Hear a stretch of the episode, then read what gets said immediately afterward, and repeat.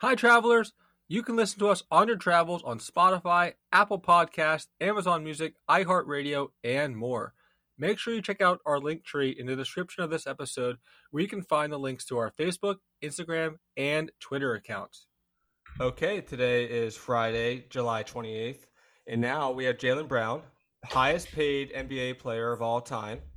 What are you guys' thoughts on this right off the bat? Uh, the contracts are only going to get higher from here on out with the NBA. Uh, more guaranteed money, that's for sure. When you talk about the NBA compared to the NFL, obviously, the union is much stronger. The players' union in the NBA is much stronger than the NFL players' union. That's why they're getting more money than the football players. Let's say, obviously, baseball being the strongest union, then the NBA. But uh, that's why they're getting that's why they're getting a lot of money, and I think these contracts are going to get more guaranteed and more higher than just Jaylen Brown. And Jayson Tatum, uh-huh. he's also up for an extension next season. He might get he might get more money than uh, his teammate there. Oh, he's definitely going to. There's no question about it. Jayson Tatum next year is probably going to be the new highest paid player in the history of the NBA. Like I, Jaylen Brown doesn't have a left hand, and he's not even the best player in his own team, and yet he's the richest player of all time, which is amazing. But at the same time, he did average 27 points a game last year. He is a very, very good number two prospect. But I'm interested to see what this does for the Celtics moving forward because they're putting base. They're basically going to have to go all in because Porzingis is getting 30 million a year. Robert Williams and Derek White are making a lot of money every year, 50 about 15 million dollars or so. I don't know what their flexibility is as far as going out and making trades or signing other free agents because you have to pay Jayson Tatum. And Jaylen Brown took advantage of what Kevin Durant and Mike Conley took advantage of in 2016, or I should say the Warriors took advantage of, and that was the cap spike. Because if the cap spike never happens, then Golden State then would not have had any money to sign Durant in 16, and Mike Conley signed the richest deal of all time. So, you know, with the NBA TV deals coming up, they're just going to continue to continue to swim in money. And so these deals are going to get bigger and bigger. Like the worst players or mid players in the NBA are making 20 million a year. So, you know, if you're playing catch in the backyard or if you're out going to football practice, maybe dad should tell, uh, tell his son like, oh no, no, we're going outside. We're going to shoot hoops because even if you're just average, you're going to make a ton of money. I was going to mention that. Yeah. Mike, uh, another example of the best player really not making the another not the best player. I mean, making the richest contract. Uh, you mentioned Mike Conley, Zach, back in 2016. Uh, but I mean, it's. Do you think uh, the Celtics can even, can even afford to pay Jason Tatum? I mean, with the salary, they're going to have concerns, to. I, yeah, I mean, they have to now. They you mentioned Porzingis. We obviously have the Jaylen Brown contract now. I mean, Tatum has to make more than Brown. It's just you just can't have him make less than Brown being the best player, but I don't know how they're really going to be able to get it done with the salary cap concern. I mean, I know there's the penalties that you can take, but like you said, Zach, it's going to definitely be a situation where the Celtics have to go all in. Yeah. Um, they're going to sacrifice elsewhere. Like if they didn't think they could afford Tatum, then they wouldn't have given Jaylen Brown the kind of money they are. The Celtics organization is not dumb. Brad Stevens is a very good general manager. Celtics are always in contention every year. They know Jayson Tatum has to make more than Jaylen Brown. And if they didn't think they could afford both those guys, then Jaylen Brown wouldn't have gotten the money that he did. So I, I don't think there's any way that they're not giving Jayson Tatum more money. But I think that's the big point is what are they going to do outside of the current roster they have? Like they they basically have to hope that this roster eventually wins a championship, and they've been kind of waiting for that to happen for six, seven solid years, or they've been in contention, but they've just never gotten over the top. But this is going to limit their ability to go get those extra bench guys that could eventually get them over the top. It's almost the handcuff for the Celtics, really. I mean, like you said, Zach, they have to do so many things just to be able to make this deal happen. I don't. I mean, do you think Jaylen Brown is worth that much money? Like, I, like you said, Zach, he he only has one hand to dribble. we saw yeah. we saw last year. I mean, he had a good season for sure. Don't get me wrong. Uh, uh, career career best, twenty six point six points last year, just under seven rebounds, three and a half assists per game. But I mean, it's the first deal in NBA history to reach over three hundred million dollars. Uh, in so a vacuum, I don't necessarily know that it's worth it. But if you look at the whole landscape of the NBA and you see the money that guys are making now and the money that guys will be making, I think we'll look back on this in a year or two and see it as just kind of a standard contract. You know, everybody freaked out when Patrick Mahomes got $450 million a couple years ago. Now people are saying, oh, he's the ninth highest paid quarterback in the league. So it's an incredible bargain. Maybe we look look at this deal the same way in about a year or so. I think people have to look at it from that standpoint of not what the contract is now, but what it's going to look like in a couple years. Yeah, and um, you know Saquon Barkley just got paid, obviously as well. We'll talk to Tom Canavan from uh, New York New York media. Talk about the Giants a little bit with him later on, but yeah, contracts going up uh, in, insanely high every single year. I mean, NBA revenues at an all time high, TV deals at an all time high for the NBA. I think it's expected that the the the, the cap is going to jump ten percent annually every yes. single year for the foreseeable future. Yep. Uh, max contracts are tied to the cap. I mean, the highest starting salary possible for most players is going to be above like 35% above the cap. It's going to be kind of amazing just going forward. These contracts are only getting more and more uh, ridiculous, and it, will be interesting to see what Jayson Tatum can come out with. Uh, you know, when he finally does get that extension. Uh, but yeah, um, or do you think the Celtics are? I mean, does this really get them over the hump though? I mean, Jaylen Brown, we all know was coming back. I mean, I know they signed him and they lock him down now, but I still don't know if the Celtics are going to be the best team in the NBA this year, and it I it might not even turn out to pay off in the long run. I mean, the, the Nuggets are still the best team I think in the NBA. They're pretty much running it all back next year, and it's going to be a shame for them to put all this money into a player that you know might not even turn out to be anything. Well, it, it might not mm-hmm. turn out to help them get to that next level. Well, they lost definitely some talent in the offseason with Marcus Smart trading him to the Grizzlies. So um, they definitely they lost a few players, that's for sure. Lost yeah. a few guys from last year.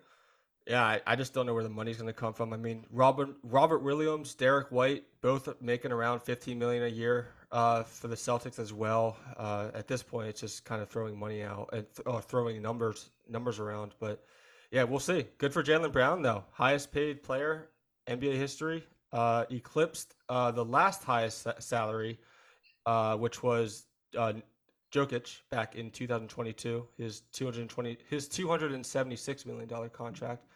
Uh, Jaylen Brown uh, eclipsed that this week with his five-year, 304 million dollar supermax deal with the Celtics. His last year, he's going to make 69 million dollars. Nice. That's insane. Yeah.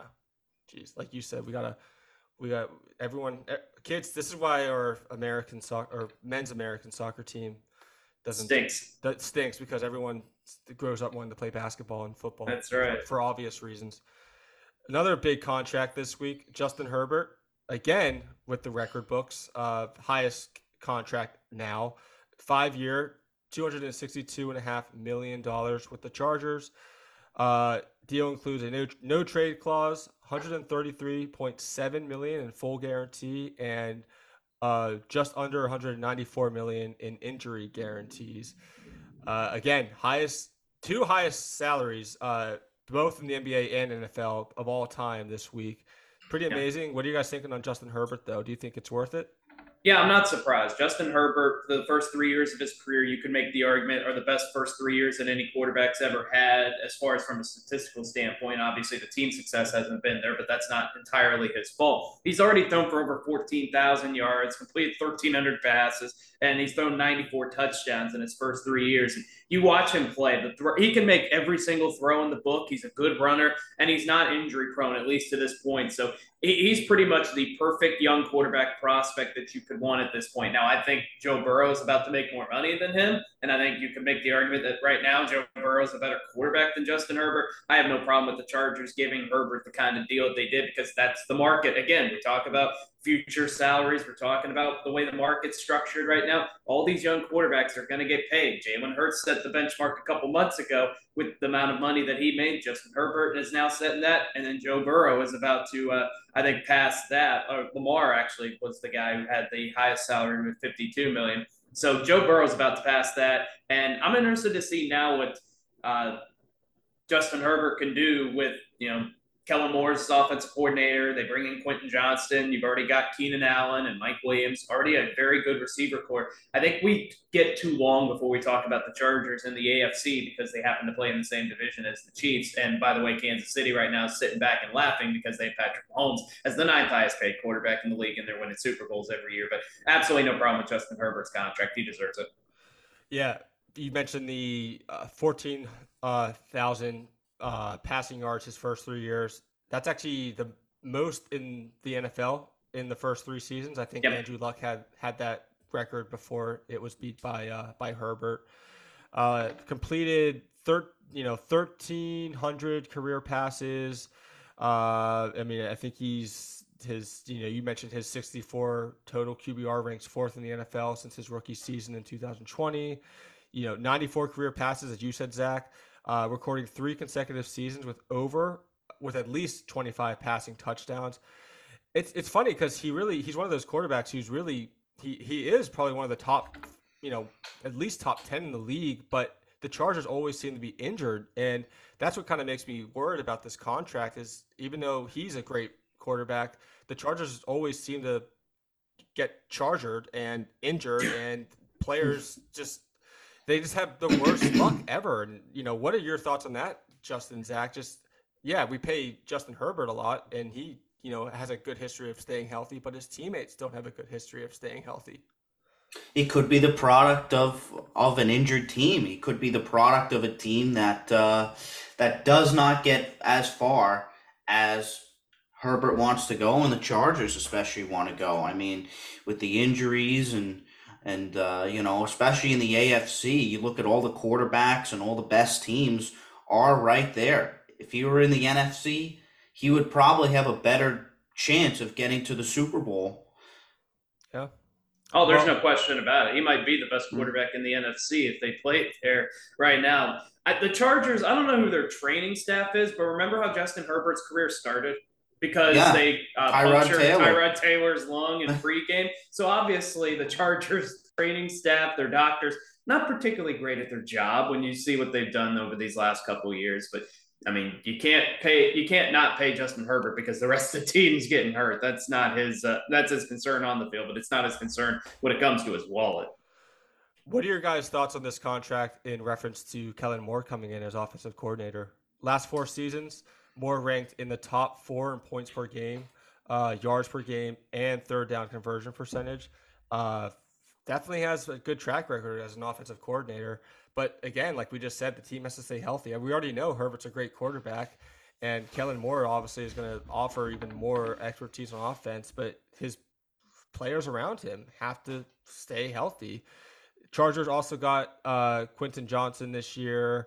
Uh, he joins a stacked wide receiver group of Mike Williams and Keenan Allen already. So, yeah, Chargers one of those teams that has potential every single year. It's just they uh, they have to stay healthy, and like you said, Zach, I think if Chargers would have stayed healthy these last three years, we might actually be talking about Justin Herbert a lot differently right, right now. I mean, I think a lot of people look at this contract and they get kind of surprised by how big it is, but Justin Herbert, I think, is worth it. It's just his teammates around him have to stay healthy.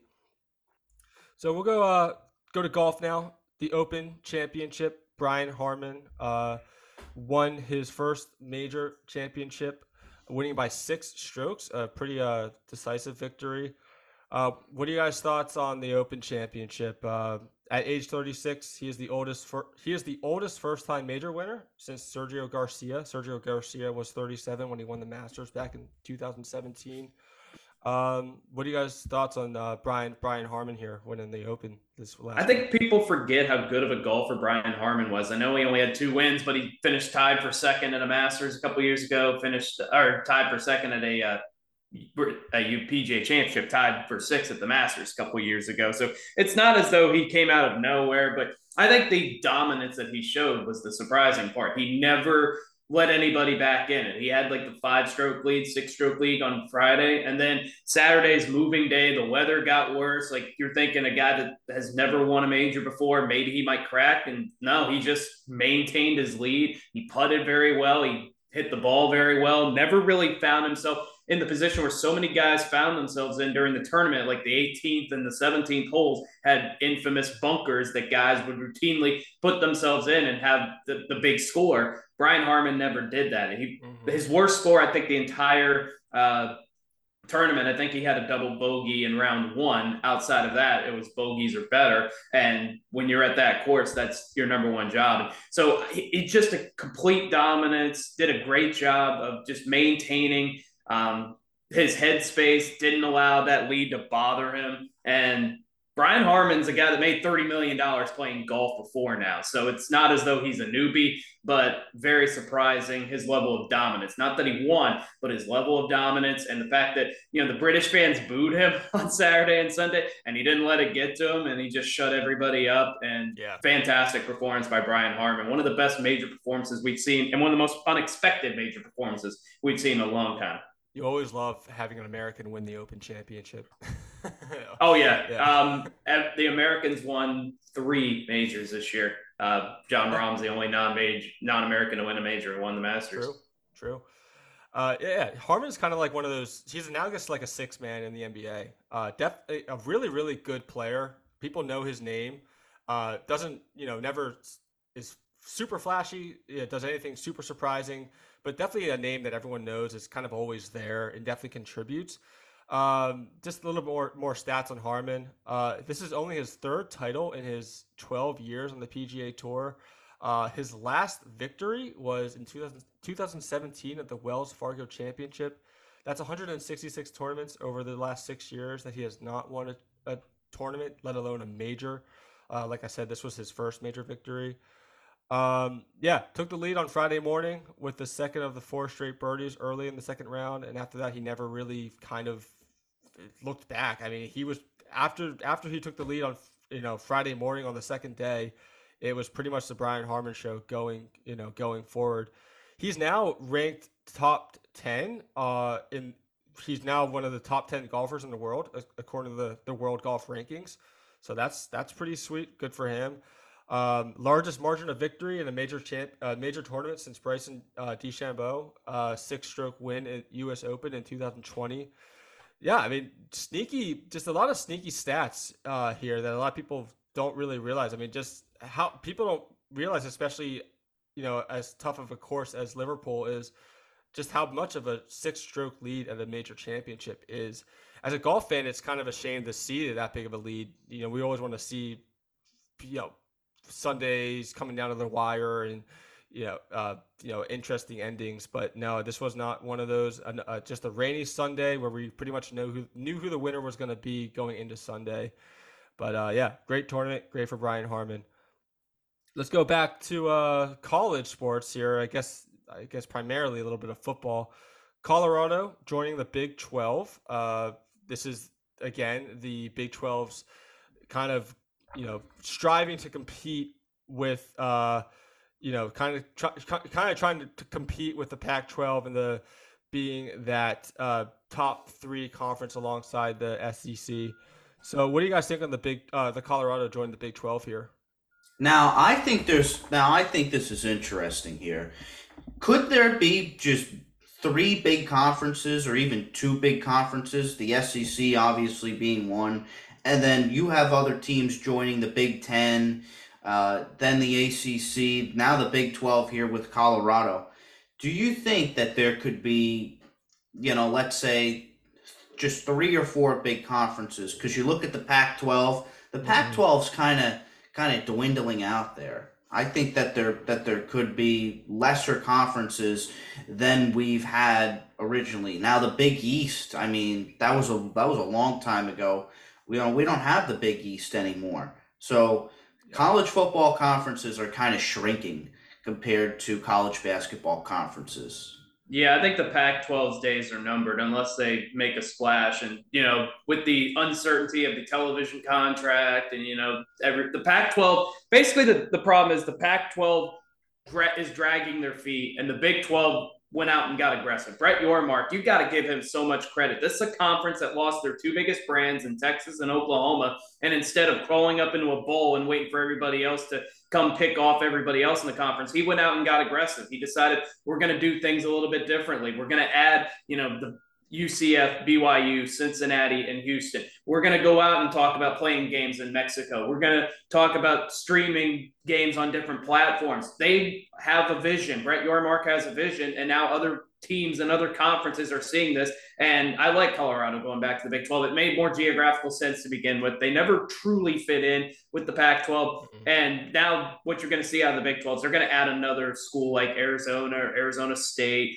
UConn, I know has been talked about, but that would pretty much be for basketball purposes because UConn football doesn't really bring much value. It's amazing because the Big 12 was deemed dead for a decade. 2010, the Pac-10 almost became the Pac-16. They almost took Texas, Oklahoma, Texas A&M, Oklahoma State, and I think the other two were Texas Tech and Baylor. And then the Big 12 and Pac-12 almost merged a couple years ago. So the Pac-12 had numerous chances to kill the Big 12, and they didn't kill them. And now the Big 12 came back a stronger monster than anybody could have anticipated, and it looks like they're going to swallow up the Pac-12 now. It's just an incredible turn of events. Yeah, Brett Yormark, uh, despite being called the Big 12, still wants the still wants the league to be 14 teams. Buffalo would be 13, and like you said, Zach, another team is is to come, most likely like Arizona, uh, uh, Arizona State, Utah. You know, like a four corner school to make kind of uh, make it a four corner uh, conference there in the Big 12. He, you already uh, kind of alluded to it, Zach. He he's really interested in bringing in a basketball school uh, like UConn, like as you already said, or maybe even Gonzaga, sure. which I think would be really really cool. Uh, to I mean, it would be kind of awkward being primarily a football conference and then having just one kind of lonesome basketball school in the conference as well. Like it would, it, Gonzaga would be very weird in the Big Twelve. I don't think that would really fit that well. UConn, I could maybe see. I mean, at least UConn has a football team. But Gonzaga would just be kind of a dark horse and uh, just really, really awkward. In yeah, because Gonzaga, I don't even know if they play football. UConn plays football. I think I'm not even sure Gonzaga has a football program. No, I can't. I can't imagine. I don't believe they do. No, they're they're. I mean, they might like Villanova. I, I mean, Villanova has like a football program. Like they're very similar, kind of uh, Villanova and Gonzaga as far as size, but. I mean, they yeah. don't they don't compete like the, I don't even know if the Villanova's football team is D one. They might even no, they're not D two or D three, but yeah, yeah they definitely don't D2. compete you guys mentioned the future of the Pac-12. Um, what future? That, yeah, struggling big big time. Uh, struggling to maintain TV deals. Uh, you know, definitely on the brink of collapsing. Uh, it could even be in the next three, four years. We see kind of the end of the Big 12. A lot of the teams losing the, uh, leaving the Big 12. Obviously, we just had Colorado do that. But another part of the story is the Big 12 kind of trying to compete with the ACC to be that third major conference, as I, as I was alluding to a little mm-hmm. bit earlier. Uh, they want to be that team that is up there with the Big Ten and the SEC in football. With Colorado moving to the Big 12, it seems that they are vying to be that third major collegiate conference. But yeah, I mean, ACC kind of has to step its game up here uh, to compete with the Big 12 because, like you said, Zach, uh, Brett Yormark doing a really good job keeping yeah, the Big 12 alive. So yeah, he did. He went and got aggressive when he lost his two biggest brands. The Pac-12 lost their two, or not their two biggest brands, because UCLA is not on that level like a Texas or Oklahoma, but USC certainly is. Where the Pac-12 again, they just continue to drag their feet, and because of that, because they didn't go out and sign a television deal early the way that the Big 12 did, that's why the Big 12 is still standing, and the Pac-12 is uh, on the canvas and kind of hobbling right now. I think there's room for both the Big 12 and the ACC. I don't think it's an either or. I think both those conferences are still going to be standing by the end of this because the ACC, I work in Louisville, I work in an ACC market, and I've heard enough talk about the grant of rights that I can pretty much read you everything about it verbatim. But they're pretty much stuck in the ACC until around 2036. So until then the ACC is going to be around for quite a while. Even though Florida State and Clemson have uh, raised hell about oh, we want to get out. Like, uh, you signed a deal that's got 13 years left on it, and I don't think you're going to be able to break it. Yeah, it's interesting because ACC is often thought of a, of a basketball conference. Uh, yeah. You know, Duke, UNC, U, UVA, Miami. Uh, but interesting, last season, Big 12 actually was the best basketball conference over the ACC. Uh, Kansas, Kansas State. You know, we've had Baylor obviously be really, really good the last five years. And ACC has, has no has has shown really no initiative to grow. Kind of as you alluded to, Zach. University of Maryland left in 2014. ACC has not added a single team since 2013 uh, when they added Pitt, Syracuse, and Notre Dame. Yeah, because yeah, the grant of rights doesn't allow them to. Yeah, so it's yeah, it's uh, ACC kind of has to you know, be, it'll be interesting. It's it's it's definitely looking like it's going to become a power three uh, conference uh, scenario kind of structure. It might even become power two. It might just be get to the point, you know, ten years, fifteen years from now, there's only two conferences in football. But I think, or you know, just college sports in general. But I think we're still pretty far away from that, um, and we'll we'll see what happens. Only other news I have uh, in sports this week. Uh, Women's World Cup uh, underway. Uh, I think USA is in Australia playing. I know it's I know it's taking place in Australia and um, Switzerland. Am I right? I, I don't know. It's it's it's weird. It's taking it's taking place in two different countries, Australia and then one of the you know northern European countries, and that's kind of why you're seeing games on both early morning and late at night because they're being played in two different areas of the country or of the world. But uh, USA uh, is in Australia. First game uh, tied with uh, not yeah. First game they beat Vietnam. Um, three. To, Finally, America got a win over Vietnam. Yeah, yeah. Ugly game for America though. Uh, they allowed zero shots on goal, but they also had a really uh, kind of lackadaisical offense as well. Only 27 shots. Only 10 of those shots were on goal. Um, you know, lack of offense. I think a lot of people were concerned, but then USA really stepped it up with the Netherlands, played a lot better against the Netherlands, uh, tied with them, uh, tied the Netherlands, and uh, kind of as a rematch into the 2019 World Cup final.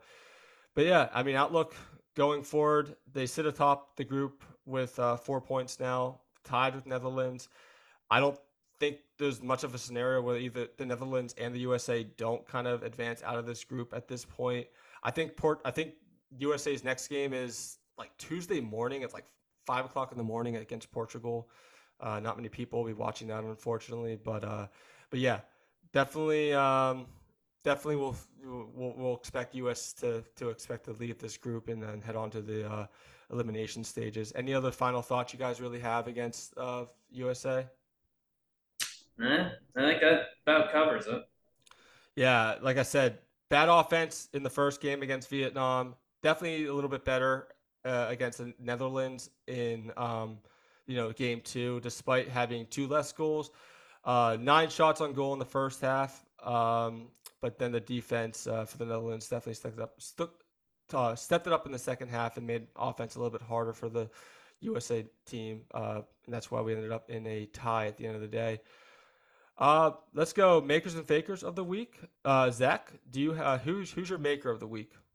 Uh, it's got to be Brian Harman, doesn't it? This is the guy who was make had made thirty million dollars, but most people didn't know his name, and now he's a household name in the golf world and certainly a household name in the sports world with a dominant win at the British Open last week. So now you talk about elevating your profile, and I don't know, maybe that uh, maybe now he doesn't live the best life possible, where you have a boatload of money and yet people don't know your name. Now, the good news is uh, he can probably still walk around without everybody knowing who he is. But you got to give it to Brian Harman. Winning the British Open on foreign soil. Hopefully, it's a preview of the Ryder Cup in a couple months where America just takes it to Europe, which they probably should because uh, the U.S. Ryder Cup team is going to be absolutely stacked. But I think Brian Harman has to get it this week. Yeah, my maker of the week is Kylian Mbappe saying no to Saudi Arabian money and preferring to play competitive soccer somewhere else. Uh, $332 million bid for the French forward uh, uh, with a one year contract worth $776 million. Uh, this again was from Saudi Arabian soccer team or the soccer league. I, am not really, the league itself is escaping me the name of it, but no, deciding to stay in the more competitive, uh, you know, French league where he plays now, of course turning down that Saudi Arabian money. Uh, and yeah, just good for him.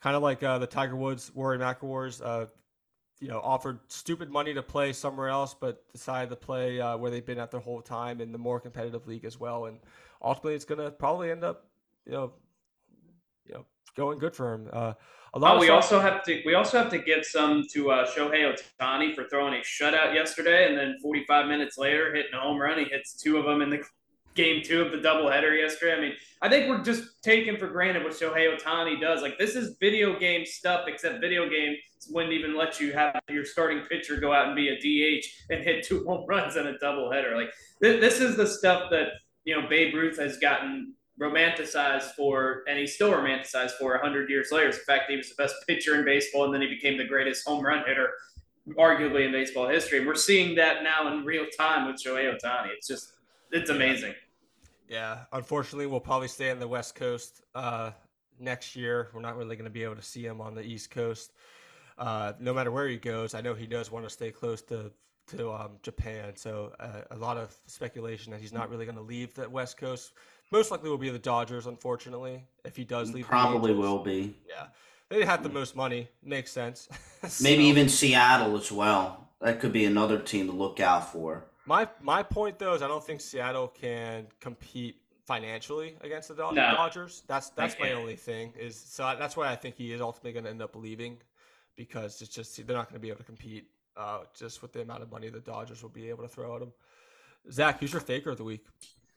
Uh, my faker of the week is the American League Central. Oof, 54 and 50 leads that division right now. That's the Minnesota Twins. Uh, the Guardians are a game and a half out. The Tigers are 46 and 57, yet they're only seven and a half games out of the division lead. Like, can we just give the AL East, like, right now, the New York Yankees, everybody talks about how bad they look right now. The Yankees would be leading the AL Central right now, and they're in last place in the AL East. You look at the West, the Angels would be leading the AL Central right now. The Mariners would only be a game out. Like the the East and the West are beasts of divisions right now with the Orioles, the Rays, uh, the Rangers, the Astros, and then you have the poor old American League Central. Like, I'm sorry, can can we just not have them in the playoffs this year if they can't have a team with a winning record? I've said that in the NFL too. If you don't have a winning record, I don't think you belong in the playoffs. If they don't have a winning record, I don't think they belong in the baseball playoffs either. They're just wasting a playoff spot that could be going to a more deserving team. The AL Central's big phony.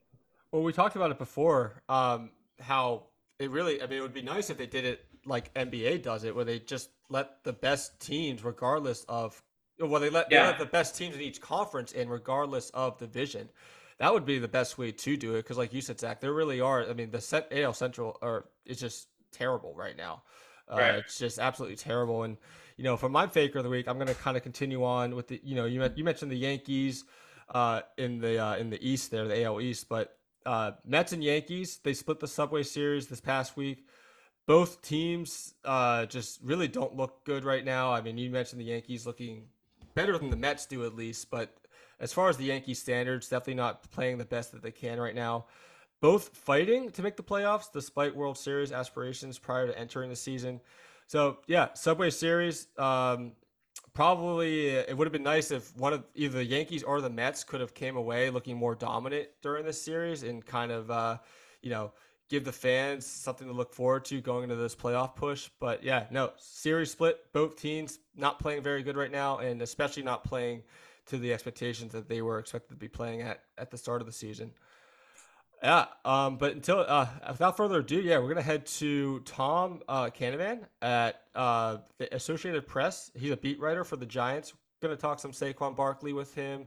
Uh, just the running backs uh, future going forward, the outlook on running backs in general going forward, and then just the Giants season in general, uh, where we expected, you know, where we expect them to be at next year, what they need to kind of improve on in the off or you know in training camp the best they can to kind of give them the best chance they can to uh, make the playoffs next year. So without further ado, here is uh, Tom Canavan. Okay, we now head to New York City and talk to Tom Canavan from uh, Associated Press, beat writer for the Giants for the Associated Press. How long has it, has it been, Tom, since you've been a beat writer for the Giants? 1984. Wow. Okay, so Were you you guys were you guys even born? no 93. 94, 94 for me. No, 2001. I was, I was born the year LT retired. Well, Tom, we have a good, bad, and ugly this week. Uh, let's start with the good first. Good for Saquon Barkley. Uh, eleven, uh, one year, eleven million dollar contract, two million sign-on bonus.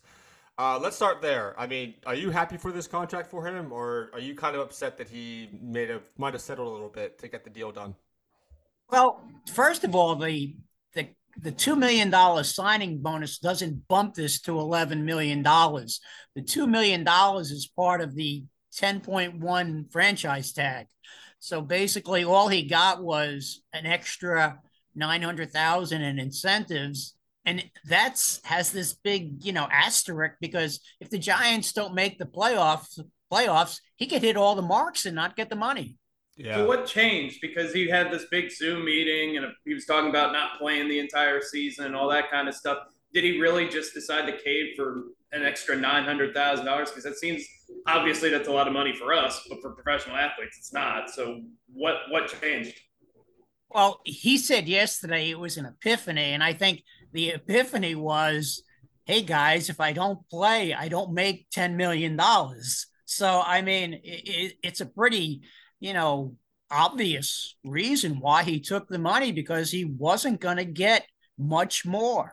Um, he had chances during the uh, negotiations to make more, and he didn't feel it was enough then and in 2020 hindsight, it was a bad choice. So you had no whether that was go, go ahead. well, whether that was him or his agents or a combination of both, you know, bad choice. So you have no indication that uh, during the Zoom meeting that they all came together collectively and said we got to look out for ourselves. We're not going to band together. You have, do, you, do you have any indication of what went on during this Zoom meeting? What was talked about? Anything that you know might have came out of it? I think what they all came to the realization was that unless we go out and prove our, our value this year, it's never going to change. So um, the only guy who I believe is not in yet is Josh Jacobs. And uh, other than that, you know, Pollard signed his tender a long time ago. And uh, it's up to these guys to show the owners that they're worth, you know, X amount. And I mean, it's never going to be like a quarterback. Um, it's never going to be like uh, defensive tackle. I mean, they're just, you know, they're dependent on the other 10 guys on the offense. And I mean, they can be the best back in the world. And if they don't have a line, nothing's going to happen or even wide receivers these days. That's become a more glorified position than running backs have been. Do you think Saquon Barkley's case is a little bit different because he's such a vital part to the Giants offense? Like you look at Josh Jacobs or Nick Chubb or Austin Ekeler, a lot of those teams, the quarterback is the best player on that team. I don't think you can make the argument that Daniel Jones is better than Saquon Barkley. So you think his case is a little more unique, him catching the ball out of the backfield, doing things like that. Is he different than these other running backs in that sense? It might be, but my I don't think Daniel is at the same level as those other guys we talk about, Mahomes and Herbert, and you know, you can go down the list, Lamar Jackson. But what he did last year was pretty amazing because he added the running element to his game. I think he had something like 700 yards. And when you think about it, Barkley had 1,312. So Daniel was half his total with a lot less carries. So I, you know, I think they're interconnected as far as their value. And because they had no really good receivers, they became more important. But they went out this year and got a lot of quality receivers. You think Daniel's play is sustainable? You think he can do that again this year? We'll see. I mean, uh, you know, it, it's if last year was the first step, you would hope this year is the second. Um, my my concern about quarterbacks though is if they get hurt, and when you run the ball, there is that potential. You were right on it, Tom. I'm looking at it now. Uh, 708 last year in rushing yards for Daniel Jones. Pretty amazing. I didn't actually know that. I, you, you, that's actually that blows my mind. You could tell me he had 200 yards of rushing, and I would have believed you because he's not really a quarterback that you really see running a whole lot. He's not really known for running the, the ball, at least from when I've seen him play. Uh, I started this interview off with the good, the bad, the ugly. I said that uh, Saquon Barkley was the good. I actually meant to say that the Giants were the good, and Saquon was the bad for maybe taking a little bit of a pay cut. Uh, last year, uh, without Saquon Barkley, Daniel Jones uh, had 230 passing yards uh, per game. I think it was like uh, you know 40 less without him. His TD to interception ratio was 44 to 17 with Saquon Barkley on the field, and without him, it's 16 to 17. So Daniel Jones definitely needs Saquon Barkley on the field with him, and uh, Giants definitely went out in this deal. And I kind of want to talk to you about the Giants side here and just how um, vital uh, Saquon Barkley is going to be next year. Particularly, let's talk about it being a one-year contract. Are they? What are their plans? You know, going forward after this year, are they just going to keep, you know, having this uh, contract battle every single year, or are they trying to make long-term plans for next year when Saquon Barkley is going to be leaving? I, I think what they well, first of all, they can franchise him again next year. So if they do that, we're in the same boat. Um, that's why he wants to. It's incumbent on him to have another good year. Um, and the injury problems in the past always were scary. Um, so uh, I, I think what they've done though is in getting guys like Darren Waller, the tight end, uh, Parris Campbell, Jamison Crowder, seeing uh, Darius Slayton improve last year. Um, I think that might open up things for Saquon. I mean, because if Daniel's got more targets, um, that could make defenses do different things. Do you think the Giants have gotten closer to the Eagles because they're the the standard bearer of the NFC East right now, maybe the NFC in general? I think they're closer offensively, defensively. Um, I think the Eagles are still a very good team, better than the Giants, although they did make one really good signing in Bobby Okereke, who is the former uh, Colts linebacker, who's a good That's run right. stopper. Yep. Um, and they were thought they were going to get uh, something as a run stopper with uh, Rakeem uh, Nunez-Roches, but he got into a car accident on the day before training camp. So he's a little banged up, but he'll get out there um, pretty soon. But uh, they haven't added as much to the defense as the offense. Let's talk about that. Um, what are the playoff hopes for the Giants this year? I mean, it's going to be a wild card because I mean, Eagles are most likely going to win the division. I mean, I, we can't imagine Eagles not winning the division. Um, do you think this is going to be another year where the NFC East gets three wild card teams? A possibility. I yeah. mean, I, every year I look at the schedule and I say, wow, this is a tough schedule. And then three weeks into the schedule, I'll say, man, they're not as good as I thought they would be, or they're way better than I thought they would be. So I think the early part of the season is a guessing game. Um, so, I mean, are the Giants going to make the playoffs? On paper, I think they're a better team. Will that translate into a playoff? Will somebody get hurt? That's always the big X factor. Somebody gets hurt and it all changes. So, I mean, you know, I, I sound coach like and say I don't have a crystal ball, but I don't know. I say I we're gonna find we're gonna find out pretty quick because uh, Cowboys, 49ers, Seahawks, at Dolphins, at Bills, Jets. Those are in the first eight weeks of the season. So yeah. and yeah, I mean we're gonna find out very quickly if the Giants are legit or if they kind of come back to reality a little bit. The second half of the schedule looks to be a little bit more manageable. If they can just get by, like I don't know if they're four and four through the first eight. I think they probably feel like they're in a decent spot. Let's. I mean, to, yeah, go ahead. I, I was going to say, yeah, you never, you never know. I mean, you know, you can go four and four and be very happy, and you know, suddenly you go four and five in the second half, and you're not very happy. Right. Let's talk about uh, Brian Daboll. Do you think? Uh, do you think he's going to continue to build on what he did, he did last year? I mean, he changed the culture in New York uh, that that locker room last year. Do you think it's gonna? Uh, I mean, just the amount of turnaround they had b- between last year and the year before that was amazing. I mean, what are your thoughts on it continuing this year? Do you think it's really going to make even another step forward? The team, the team, going to make another step forward? I think he's a good coach. Um, he reminds me of, you know, he has that relationship that, Tom Coughlin, not Tom Coughlin like because he's more fun than Tom, uh, but Parcells had a way with the players. Tom had his own way, but in the end, he was very good with them in his own way. And I think Brian is, if you watch him on the field, he enjoys being out there, but he's very, he demands, you know, excellence. And I mean, you know, he's not micromanaging, he's got everybody contributing and I, I like him. I mean, I think he's going to have, you know, potential to be a really good, good coach for a long time. Yeah, I think last year when they went for two against the Titans in week one, that was kind of a message that he sent that he believed in them. And then they ended up getting that. They ultimately won the game. And it seemed like that, that momentum kind of carried the rest of the way. So it really is just kind of an interpersonal relationship kind of thing with Brian Daboll as opposed to, I mean, Joe Judge doing a quarterback sneak at the one yard line on third down the previous year. Like, that that was rough. But is it really that simple with Brian Daboll? Like, I, I think his in-game play calling has been pretty successful as well. Like, how much of it is that? How much of it is managing the players and relationships?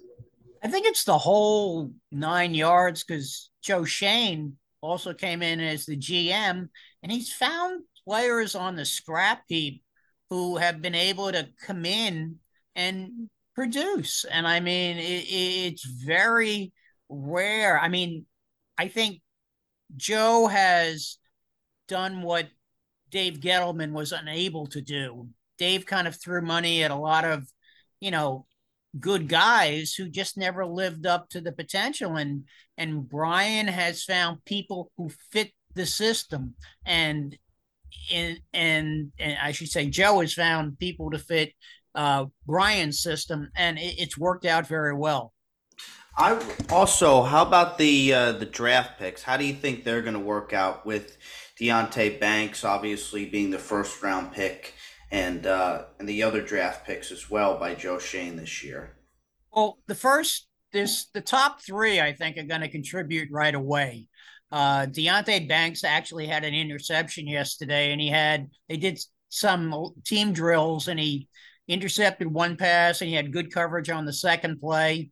Uh, John Michael Schmidt, uh, Schmitz, I don't even know how to pronounce his name. It's uh, he is uh, working, alternating with uh, Ben Bredeson at center. And I think at, at some point he will become the center. And the guy who's probably could be the biggest playmaker is Jalin Hyatt, Hyatt. And uh, he's raw right now but when you watch him after he catches the ball, that is something. The guy who has stood out the most, though, is Darren Waller, the tight end they got in the trade with uh, Vegas. I was tempted to say Oakland, but uh, but uh, yeah. And, and the the thing about him is every day in two days of practice, he's wide open every day. And I mean, it's not for the defense, you know, letting him run free. It's he's getting open Let's go. I know not to jump around a little bit, but I, I mentioned good, bad, the ugly when we first started the interview. Good for the Giants, bad for Saquon Barkley. Now let's go back to the running backs though with the ugly. Um, they were making some momentum, as we all know, this offseason. They had the Zoom meeting, the, the infamous Zoom meeting. We all know they were really clamoring for uh, the owners to you know increase their salary, you know, give them more recognition for what they do on the field. Did Saquon Barkley taking this deal, did it kind of set the running backs back a little bit uh, with the progress they made this year? And do you think that running backs will ever kind of get back to that 15 million mark that they really want to get to? No, that that that that was a thing of the past, and unless they went back to you know Stone Age football and the back got it 35 times a game, that's not going to happen. Um, right now, it's quarterback, wide receiver, tight end driven offenses. Um, the running back uh, is a good contributor, but he hasn't. He, his level has dropped compared to the others.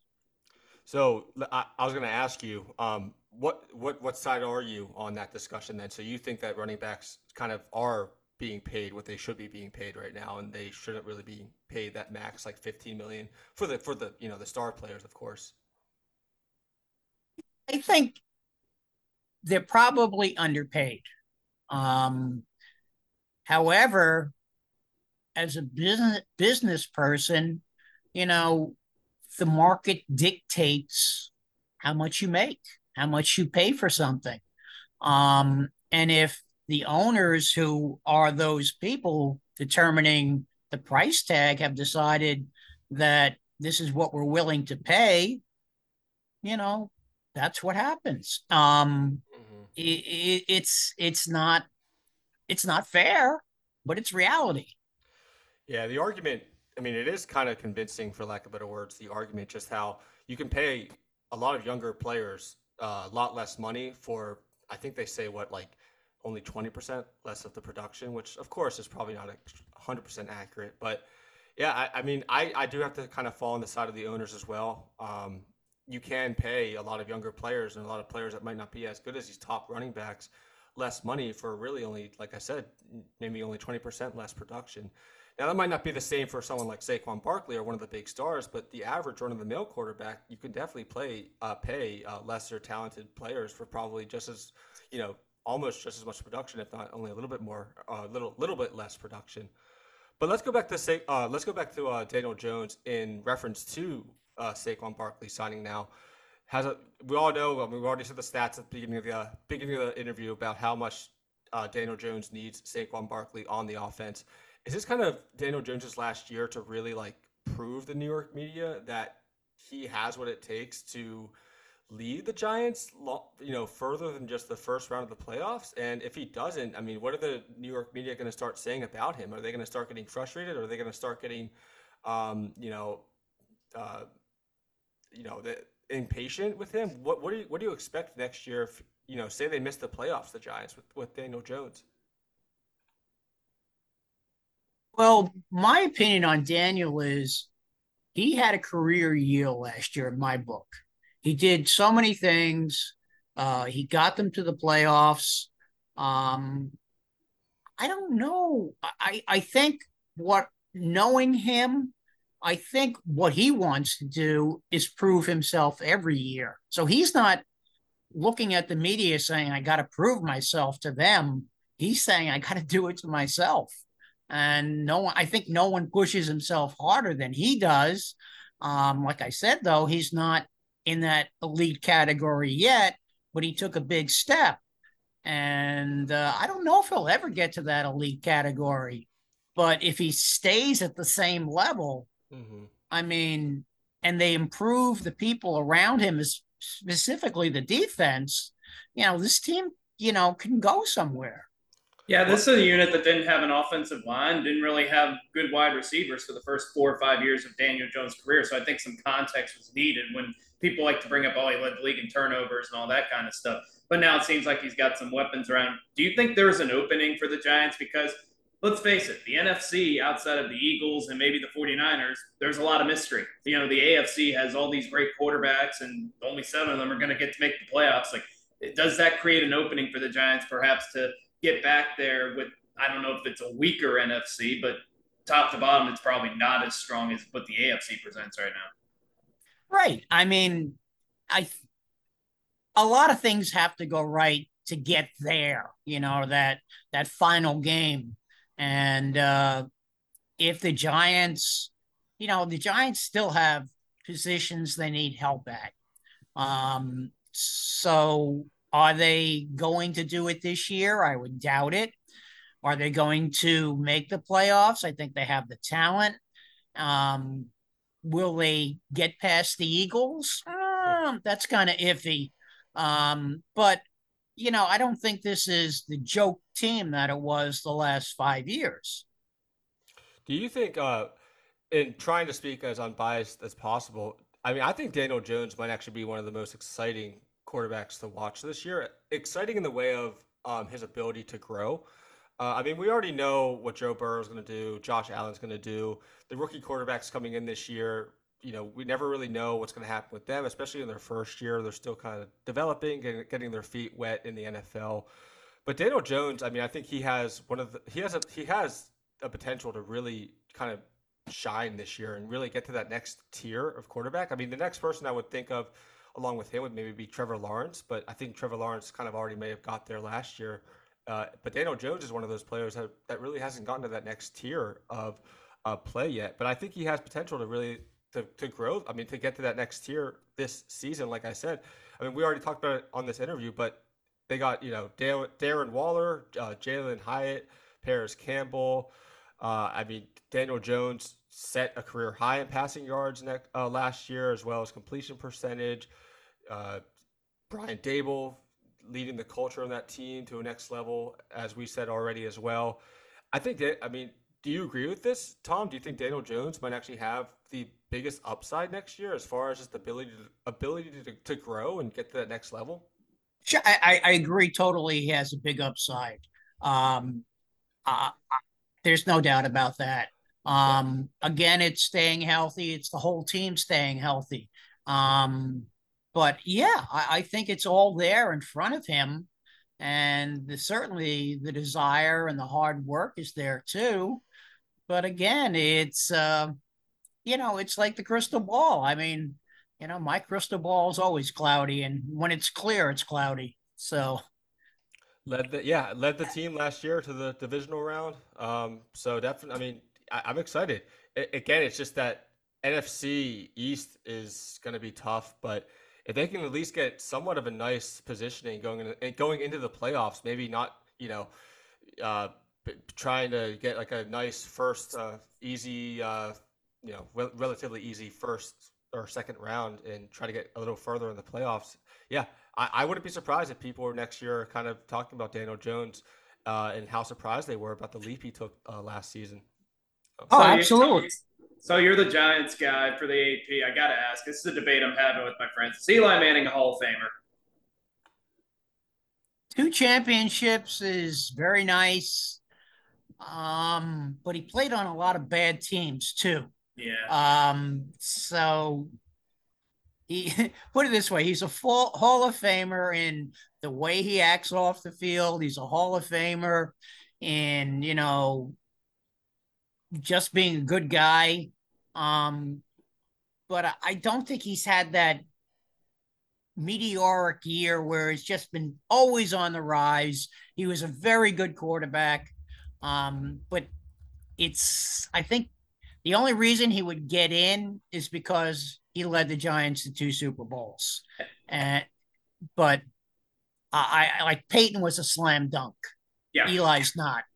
Right. And he led the league in interceptions thrown three times. Like I could argue perhaps outside of two games or maybe just the 2011 season, he was largely a mediocre. I don't think he was ever a top five quarterback for sure in any season. Um, but is it possible if they just beat, I don't know, the Miami Dolphins twice in Super Bowls, he doesn't even get in? Is it because it's Tom Brady and it's because it was the undefeated Patriots and then he did it again in 2011? I mean, he he stepped up on the biggest stages and pulled some of the biggest upsets. Yeah. So I mean, if if you're looking for a reason, that's it. You can't tell the history of the National Football League without mentioning Eli Manning and the Giants. Oh, Absolutely. Absolutely. And I mean, even how he came into the league was an interesting story because he didn't want to go play for San Diego. And he, you know, they forced the uh, the deal to the Giants. I'm surprised that hasn't been made into a documentary or something yet. I'd like to see that whole thing. yep. All right, Tom. Well, this has been awesome. We really appreciate your time. Uh, love having you on talking some Giants. I'll leave you with this question though. I'm on FanDuel right now. They have the win, total for the win win total, excuse me, for the Giants as seven and a half. That seems a little low to me. Uh, they have the New York Jets as nine and a half. That might seem a little high to me. What are you thinking? I mean, do you think there's any chance Giants uh, can get over the Jets this year in, in win total, or do you think that the, the, the, Jets will just be that much more superior than the Giants with uh, Aaron Rodgers coming in? My concern about Aaron Rodgers is health. I mean, he he's what 39 i can't even i don't even know what it is now. Mm-hmm. and he's missed games in recent years. Um he's done a lot of nice things. He took a pay cut for them you know to help them get some money back in place. Uh if he can stay healthy yeah i think the jets have a chance for a playoff for the first time in god knows how long. But um you know i think the giants are a better team than them yeah, and I don't. It's going to be. Go ahead. I don't. I I think we'll get a chance to see it during the season. There is a game. I will say I think seven and a half is too low for the Giants. I do think the Giants oh. will get over seven and a half wins this year. Yeah, that's what I mean, that's what that's what Vegas thinks they're going to get those seven and a half. Which, yeah, I that that seems really low to me. I I think I think Giants is win. Uh, it's going to be about like nine, maybe ten if they get lucky. But I think at least nine would be a safe bet for the Giants this year uh, you know, if they can squeak away, you know, at least one win against the Eagles, and then maybe, uh, you know, if they can at least go 50-50 against their NFC East competitors, I think they, they they'll have a chance to at least get nine wins under them uh, this season. Don't you think? Yeah. Here's my problem. Um, I followed sports betting a lot. I'm not a bettor, but what I've learned in following them is when they set odds, they generally know what they're doing. So I mean, it, it's it's a sucker bet to sit there and say, "Oh, they're going to get more than seven and a half wins," because you know what? If you look at the, the the the when the games come out, the odds every week, you sit there going, "Nah, that can't they can't be favored by eight. Of course, they win by whatever, and or the other team comes. You know, it's mm-hmm. they're never that wrong. No, no, it's amazing how yeah how Vegas always seems to only be off by half or one or it, it just the all the computer calculations that they do it's amazing just how accurate they can be sometimes but yeah there's a reason there's buildings there and there's a reason why all those people are very rich yeah absolutely and and justin what's your say on this I think this is going to be an interesting year, and I think there's definitely going to be uh, it's you know who knows who knows if they win seven and a half games or more. Or yeah, it's just the. I mean, it's funny. Mm-hmm. It, it's a shame for the Giants because really the NFC is so bad. Um, but the NFC East is probably. I mean, it's it's easily the best division in the NFC, and it's just a shame that the Giants find themselves in the best division, but in the worst conference. So it's just bad. It's just bad luck for them. I mean, really. I mean, I'm looking at it right now. This will be the last thing we can kind of lead on. But if they were in any other division in the NFC right now, they would win the division. I would say, right? And I mean, not the West, San Francisco. You don't, you don't think so? Nah, I think they're better. Oh, well, I guess San Francisco in the West, yeah, but yeah, yeah, but even then, it's just at least, at least, you know, have to have a chance to, you know, com- compete. But Eagles are too good, and it's just gonna be hard for them to kind of get over the Eagles, I think. But maybe in a couple years, we'll see. Well, um, talk- put it this way: in in January, we'll know. Yeah, we always do. Yeah, exactly. Yeah, we'll we'll we'll see. I mean, I'd love to see him. I would love to see him go for uh pretty far in the playoffs, but like it, there's just so many variables, like you said, Tom, injuries and uh just the matchups that you get and things that happen along the season that can kind of uh you know tell a different story. Well, Tom, this has been awesome. Uh, really appreciate your time. Uh, any any last words you want to say about the Giants going forward? I mean, what anything we should really be watching for that we haven't really talked about? Anything? I mean, people are talking I mean, about just, too much? No, just play it by the ear. I mean, the, the thing with the Giants is they're uh, they're a team that has potential, and uh, whether they live up to it, we'll see. I mean, but they are better than they have been. Definitely, yeah they're getting better just as the Jets are getting better. Unfortunately, it kind of sounds it's it's funny how it, that kind of happens at the same time. Uh, just as the Jets get better, the Giants get better, or, vice versa. But I guess there can't just be one dominant New York team. They both have to be getting better at the same time to make the fans kind of crazy. But um, yeah, Tom, this has been awesome. Uh, anyway, again. Great, and uh, and I need my second cup of coffee, so I'm zooming you guys out. All right, go get it. Get, get that cup of coffee. I will too, actually. So, Thanks. Tom. Take care. All, All right, bye bye. Do it again sometime. See you. Yep, see ya. That interview was brought to you by Philly Drinkers. The Continental Sports Podcast has partnered with Philly Drinkers, the go-to place for the greatest sports clothing that you can get your hands on. They specialize in partying hard and looking great while doing it. Owned and operated by die-hard sports fans, they don't just love sports; they love what sports stand for. Most importantly, they understand that you always want to rep your favorite team anywhere you go, whether it be a sporting event or grabbing a couple drinks with the guys. Their apparel and products always have unique designs and slogans, all while bringing out great vibes. Head to PhillyDrinkers.com today and get your one of a kind merchandise. Philly Drinkers, always party. Okay, let's finish up the show with our off the map and long hauls of the week. Zach, who's your off the map of the week? My off the map of the week, the Milwaukee Brewers, now in first place in the National League Central. Everybody's talked about the Reds, and deservedly so, these last couple weeks. But now the Brewers are getting it done at home. And believe it or not, that's a team that's getting outscored on the year, as are the Reds. You look at the National League Central, the only team that's outscored their opponents this year is the Cubs, and they're in third place, which is amazing to think about. But you look at the Brewers roster from top to bottom, nothing stands out in particular, but they play well together. Um, you know, Willy Adames has had a strong season. Obviously, Christian Yelich is the guy that everybody talks about. Their pitching staff's gotten significantly better. You look at what they've done against the Reds now, they're 13 and 5 against them. So if they end up tied at the end of the year, the Brewers would win the tiebreaker. So that's something very important to pay attention to. You know, we're all talking about the East and the West teams, and deservedly so. And I crapped on the AL Central earlier. So let's give an NL Central team a little bit of credit. The Brewers beating the Reds uh, for the last five deserves a lot of credit. So uh, they're my off the map of the week. Awesome. Yeah. I'm going to go with PJ Fleck in the Minnesota football program. Uh, f- former Minnesota football player described Coach Fleck's program as a cult, alleging the program's culture is fraught with intimidation and toxicity. Uh, this is coming off the uh, off the uh, Northwestern scandals that we've had, obviously, and some other uh, college football uh, look intos that we've had this past week as well.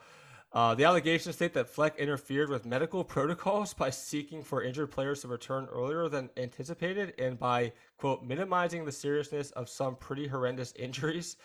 Uh, you know, like I said, comes off the Northwestern, uh, another, you know, Big Ten school. So, yeah, uh, definitely not a good good sign. Uh, Fleck has denied these allegations, obviously, but with with the rise of issues like this, if uh, further further investigations are definitely imminent. Uh, this is opening up a floodgate for sure in the college football programs. Like I said, we've already had other schools kind of being looked into this week, and you know having some minor stories come out this week about college football programs. I mean, you look at John Harbaugh, kind of a different, I different story. It wasn't necessarily hazing or uh, misdemeanor per se, but uh, he might be suspended for the first four games of the season. They're talking about. Yeah. Who's that? John, uh, J- Jim, Jim Harbaugh. Jim, yeah, Jim, yeah, Jim, Jim, Jim, yeah. I always get them. I always get them mixed up. But yeah, no, it's interesting. Uh, definitely, this whole you're gonna. I can only. I'm gonna predict that a lot of stories are gonna be coming out. You know, in the next month and then into the season, just about different college programs uh, doing. You know, hazing, uh, miscon- coach misconduct like this because you know Northwestern, Minnesota they're definitely not the only teams that are doing. I don't think like Minnesota this. belongs in the same sentence as Northwestern. From what I read, none of that is even all that scandalous. Like, yeah. is it weird? Yeah, but is anything worth getting up in arms about? Not really. Yeah, I mean, well, again, it's like I said, it's he. People act like Minnesota's the only team that does this and that has a coach that makes players play, and even when they're injured and you know expects a lot out expects a lot out of their players and pushes players hard. Like Fleck is not the only coach that does this. so when stories like this come out, it kind of makes me laugh because every program is like this. And if you look hard enough, into it's like one of those scenarios where if you looked hard enough into anything, you're yeah. gonna, you're gonna find things to write about. Sure. Um, but yeah, uh, Zach, use your long haul of the week. Yeah, it's the NCAA. It, I, it, let's go after them. Jim Harbaugh getting suspended. Look, I'm an Ohio State guy. I hate Michigan with every fiber by being. The fact that he got suspended for four games and Tennessee is getting off pretty light is just absolutely ridiculous. Like, yes, he lied about it, and that needs to be remembered by people. And I think it's getting misreported that he's getting in trouble over a cheeseburger. But the fact of the matter is, what he did, the allegations are not nearly as serious as what's going on at Tennessee or what's going on at Georgia, where they've got players driving 150 miles per hour and you know a staff member died during the offseason and all that kind of stuff. Like, let's put things in its proper perspective. I don't like Jim Harbaugh, but I don't think he deserves the four game suspension. But if you're gonna suspend him the four games, their first four games are East Carolina, UNLV, Bowling Green, and Rutgers. That's Easy not wins. A, that is not a suspension. That is a vacation. That he doesn't have to coach those four games. Like if you're going to suspend a guy, suspend him and hurt him where it matters most. Like suspend him for like Penn State or Ohio State or something like that. The NCAA has no no sense to them whatsoever. They basically have no power at this point. And you know vacating Tennessee wins from 2019 to 2020. Vacating wins is the stupidest punishment because we all remember those games happened. Like Mhm. they vacated Louisville's national title in 2013. Does anybody think Michigan won the title that year? No. Yeah. Like they vacated Reggie Bush's Heisman Trophy, which is ridiculous. Give Reggie his Heisman back. They vacated USC's national championship. We all saw the games. Don't insult our, intel- our intelligence. The NCAA is just a it's a joke, and it's the most corrupt organization not named FIFA in the history of the world, Yeah. in, in the sports world. And teams that get wins and titles from it being taken away from other teams, they don't even want. They don't even want them. Like if you were, if They don't were- give them to anybody. Yeah, well, well, yeah, but even the recognition, like no one, like you said, Zach, no one said Michigan won that year. You know, when No. it was taken away. So, yeah, it's it, it's yeah. Like I, I agree that is that is one of the dumbest penalties that you can possibly do is having wins and titles taken away from teams because there's obviously video footage of that not being the case and people will rem- remembering what actually happened. Believe it or not, if you type in Reggie Bush highlights into YouTube, they still exist. Yeah, yeah, no, uh, nothing. Yeah, once on the internet, can never really leave the internet, especially uh, you know Reggie Bush highlights. So, my long haul, we already kind of talked about it uh, a little bit ago. Uh, Zach, uh, Shohei Ohtani. Um, I'm tired of hearing about his trade rumors. I, I know this past week, uh, Angels kind of came out and said that you know he's taken off the trade market. Uh, a lot of people are more concerned about his future team than his current performance uh, that he's doing. You already alluded to it, Zach, earlier. I mean, he's breaking records left and right, becoming one of the best players in MLB history before our eyes. But it's a shame because people are more focused on what team he's going to be on next year than what he's actually actually currently doing. So that's my my long haul of the week. People need to stop focusing on his future as much and really more on what he's doing right now. And I'm tired of hearing about his trade and where he's going to go next year. And I'm I'm spending all my energy actually paying attention to the records he, that he's breaking right now. Uh, good show, guys. Uh, we're gonna you know head out now, uh, but good show. We'll uh, we'll do this all again next week. Zach, enjoy your vacation next week. We'll see you when you. you get back. Yeah. Yep. But, but until then, everyone, uh, keep on traveling, and we'll see you when we see you next week.